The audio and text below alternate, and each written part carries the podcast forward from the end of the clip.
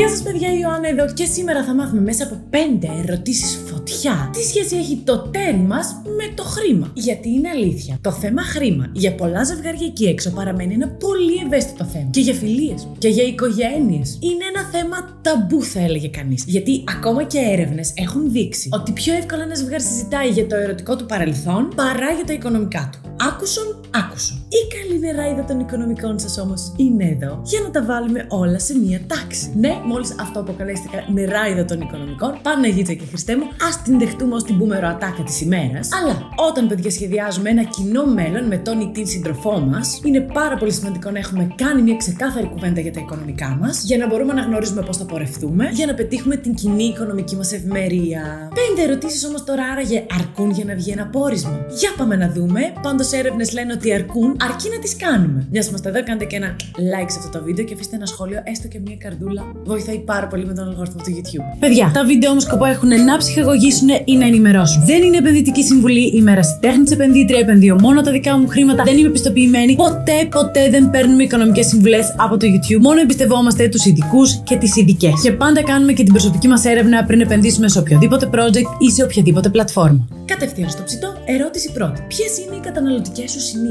Ναι, αυτή είναι μια βασική ερώτηση και αυτό γιατί οι διαφορετικές καταναλωτικές συνήθειες είναι πιθανό να προκαλέσουν προστριβές και διαφωνίες ανάμεσά μας. Αν όχι τώρα, πολύ πιθανόν στο μέλλον. Πρέπει λοιπόν από την αρχή να γνωρίζουμε πού συγκλίνουμε και πού αποκλίνουμε. Για να μπορέσουμε να φτιάξουμε ένα πλάνο γύρω από τις συνήθειες και των δύο μερών. Και αναφέρομαι κυρίως σε περιπτώσεις που πραγματικά υπάρχει τεράστιο χάσμα μεταξύ μας. Για παράδειγμα, φανταστείτε εμείς να είμαστε οι άνθρωποι που βλέπουμε κάθε μέρα βιντεάκι ο Αναφό ή η Κριστούνη και αποταμιεύουμε επιθετικά γιατί θέλουμε να τελειώσουμε το μαξιλαράκι ασφαλείας μας, έχουμε τελειώσει με τα χρέη και θέλουμε να ξεκινήσουμε επίσης επιθετικά να επενδύουμε. Τώρα, που είναι ακόμα νωρίς και θα έχουμε το χρόνο με το μέρος μας. Γιατί ακόμα και 60 χρόνων να είμαστε τώρα, καλύτερα να ξεκινήσουμε στα 60 μας από ότι στα 65 μας. Ε, ε, και φανταστείτε αντίστοιχα το τέρι μας να ξοδεύει το μεγαλύτερο μέρος του εισοδήματος στα ρούχα που δεν χρειάζεται. Όχι σε αυτά που είναι απαραίτητα. Ε, αυτό, παιδιά, είναι ένα ζήτημα που χρειάζεται ειλικρινή και ξεκάθαρη κουβέντα. Αυτή η συζήτηση θα μας επιτρέψει να έχουμε και εμάς μια ξεκάθαρη εικόνα για τις συνήθειες του ή της συντρόφου μας σχετικά με τα χρήματα, για να μπορέσουμε πιθανόν μέσα από αυτήν την κουβέντα να διαμορφώσουμε νέες κοινές συνήθειες μαζί προς έναν κοινό οικονομικό στόχο αυτή τη φορά. Για παράδειγμα, να πούμε ότι θα έχουμε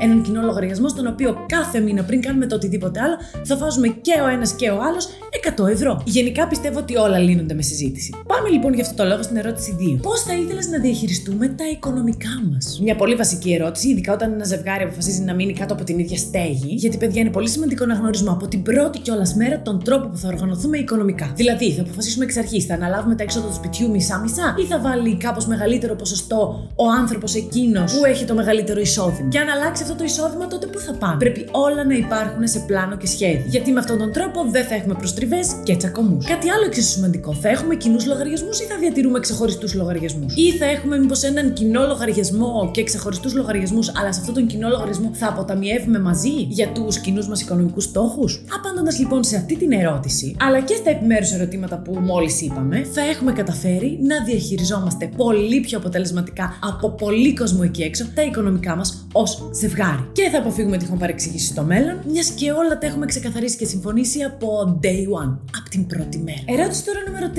Ποιοι είναι οι οικονομικοί σου στόχοι; Ερώτηση κλειδί. Και ναι, σίγουρα οι στόχοι μας μπορεί να είναι πολύ διαφορετικοί από το άλλο μας μισό και είναι OK αυτό. Δεν υπάρχουν σωστοί ή λανθασμένοι στόχοι. Γνωρίζοντας ωστόσο τους στόχους του ή της συντρόφου μας, θα είμαστε σε θέση να κάνουμε τα εξής δύο πράγματα. Πρώτον, να κατανοήσουμε τις φιλοδοξίες του ανθρώπου μας και να δούμε πώς μπορούμε και αν μπορούμε και αν θέλουμε να βοηθήσουμε προς αυτές. Και δεύτερον, να καταφέρουμε να θέσουμε από κοινού νέους στόχους ως ζευγάρι. Γιατί, παιδιά, είναι αλήθεια ότι θεωρώ ακράδαντα ότι θα πρέπει να διατηρήσουμε και τους προσωπικούς μας οικονομικούς στόχους μέσα στη σχέση. Γενικά πρέπει να μην ξεχνάμε τα δικά μας θέλω και το δικό μας όραμα για τη ζωή επειδή μπαίνουμε σε μία σχέση με κάποιον άλλον ή κάποια άλλη. Αλλά και η στοχοθεσία με τον ή τη σύντροφό μας είναι ένα από τα πιο βασικά στοιχεία, παιδιά, μιας ευτυχισμένης σχέσης μακροχρόνιας και σταθερής. Σαν τις επενδύσεις μας ένα πράγμα, αυτό. Γιατί οι κοινοί μας στόχοι για τη ζωή θα μας κάνουν να κάνουμε αμοιβές υποχωρήσεις για χάρη του κοινού μας οικονομικού οράματος και θα μας δέσουν περισσότερο ω ζευγάρι. Όντως αυτά τα πράγματα πράγματα δένουν τους ανθρώπους. Οπότε και πολύ λιγότερο να βγάζει ο ένας από τους δύο, αυτές οι ερωτήσεις δεν είναι μάτε. Γιατί αν γίνεται από κοινού κουβέντα, τότε τα πράγματα σίγουρα θα πάνε καλύτερα. Τώρα, ερώτηση τέταρτη και πολύ σημαντική επίσης. Τι γνώμη έχεις για το χρέος; Σκοπός της ερώτησης αυτής είναι περισσότερο να καταλάβει πώς πραγματικά αισθάνεται ο άνθρωπό μας σε σχέση με τα χρέη, αλλά και πώς τα διαχειρίζεται. Δηλαδή το τέρμα.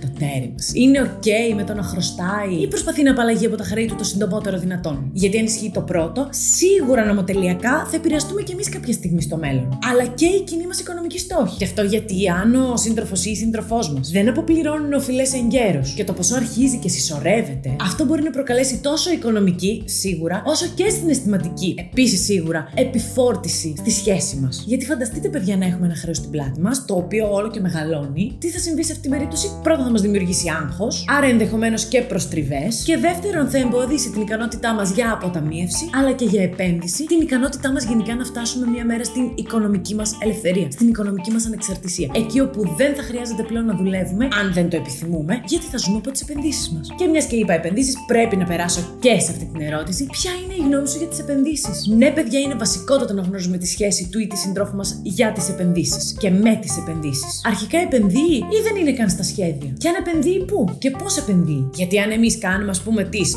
βαρετές, σταθερές, μακροχρόνιες επενδύσεις, με στόχο την οικονομική μας ελευθερία. Και το τέρι μας επενδύει σε κρύπτο, ας πούμε, που σημαίνει ότι έχει τεράστια ανοχή στο ρίσκο, ή μπορεί να μην ξέρει καν ότι χρειάζεται τεράστια ανοχή στο ρίσκο για να επενδύσει σε κάποιο τέτοιο όχημα. Ε, ναι, αυτό το πράγμα θα μας δείξει ότι σίγουρα είμαστε διαφορετικοί στην αντοχή του ρίσκου και στο πώς αντιλαμβανόμαστε την έννοια επένδυση γενικότερα. Οπότε, τώρα που ξέρουμε και έχουμε τα δεδομένα, μπορούμε με τα στοιχεία που έχουμε συλλέξει να γεφυρώσουμε κάπως αυτό το χάσμα για να μπορούμε να μιλάμε για κοινή οικονομική πορεία και κοινούς οικονομικούς στόχους. Αν δεν κάναμε αυτή την κουβέντα και αυτή την ερώτηση, δεν θα το ξέραμε ποτέ. Ή θα είχαμε μία εικόνα γενικά. Αν ρωτάτε πάντως εμένα τι απαντάω πάντα σε αυτή την ερώτηση, η απάντηση είναι γνωστή στους περισσότερους και τις περισσότερες από εσάς. Φυσικά η δικιά μου επιλογή είναι βαρετές, σταθερές, μακροχρόνιες επενδύσεις. Και αφού γίνουν αυτές κάθε μήνα και θέλουμε να επενδύσουμε και σε κάτι με μεγαλύτερο ρίσκο, OK, okay, τόσες μετοχές μεμονωμένες υπάρχουν. Και κάπως έτσι λοιπόν έχουμε βάλει τα πρώτα μας λιθαράκια για έναν κοινό οικονομικό οικονομικό στόχο και μια κοινή οικονομική ζωή με το άλλο μας μισό. Αναμένω ερωτήσεις από για τόσο είδαμε σήμερα ή ιδέες για επόμενα βίντεο. Αυτά από εμένα σας φιλώ και τα λέμε αύριο.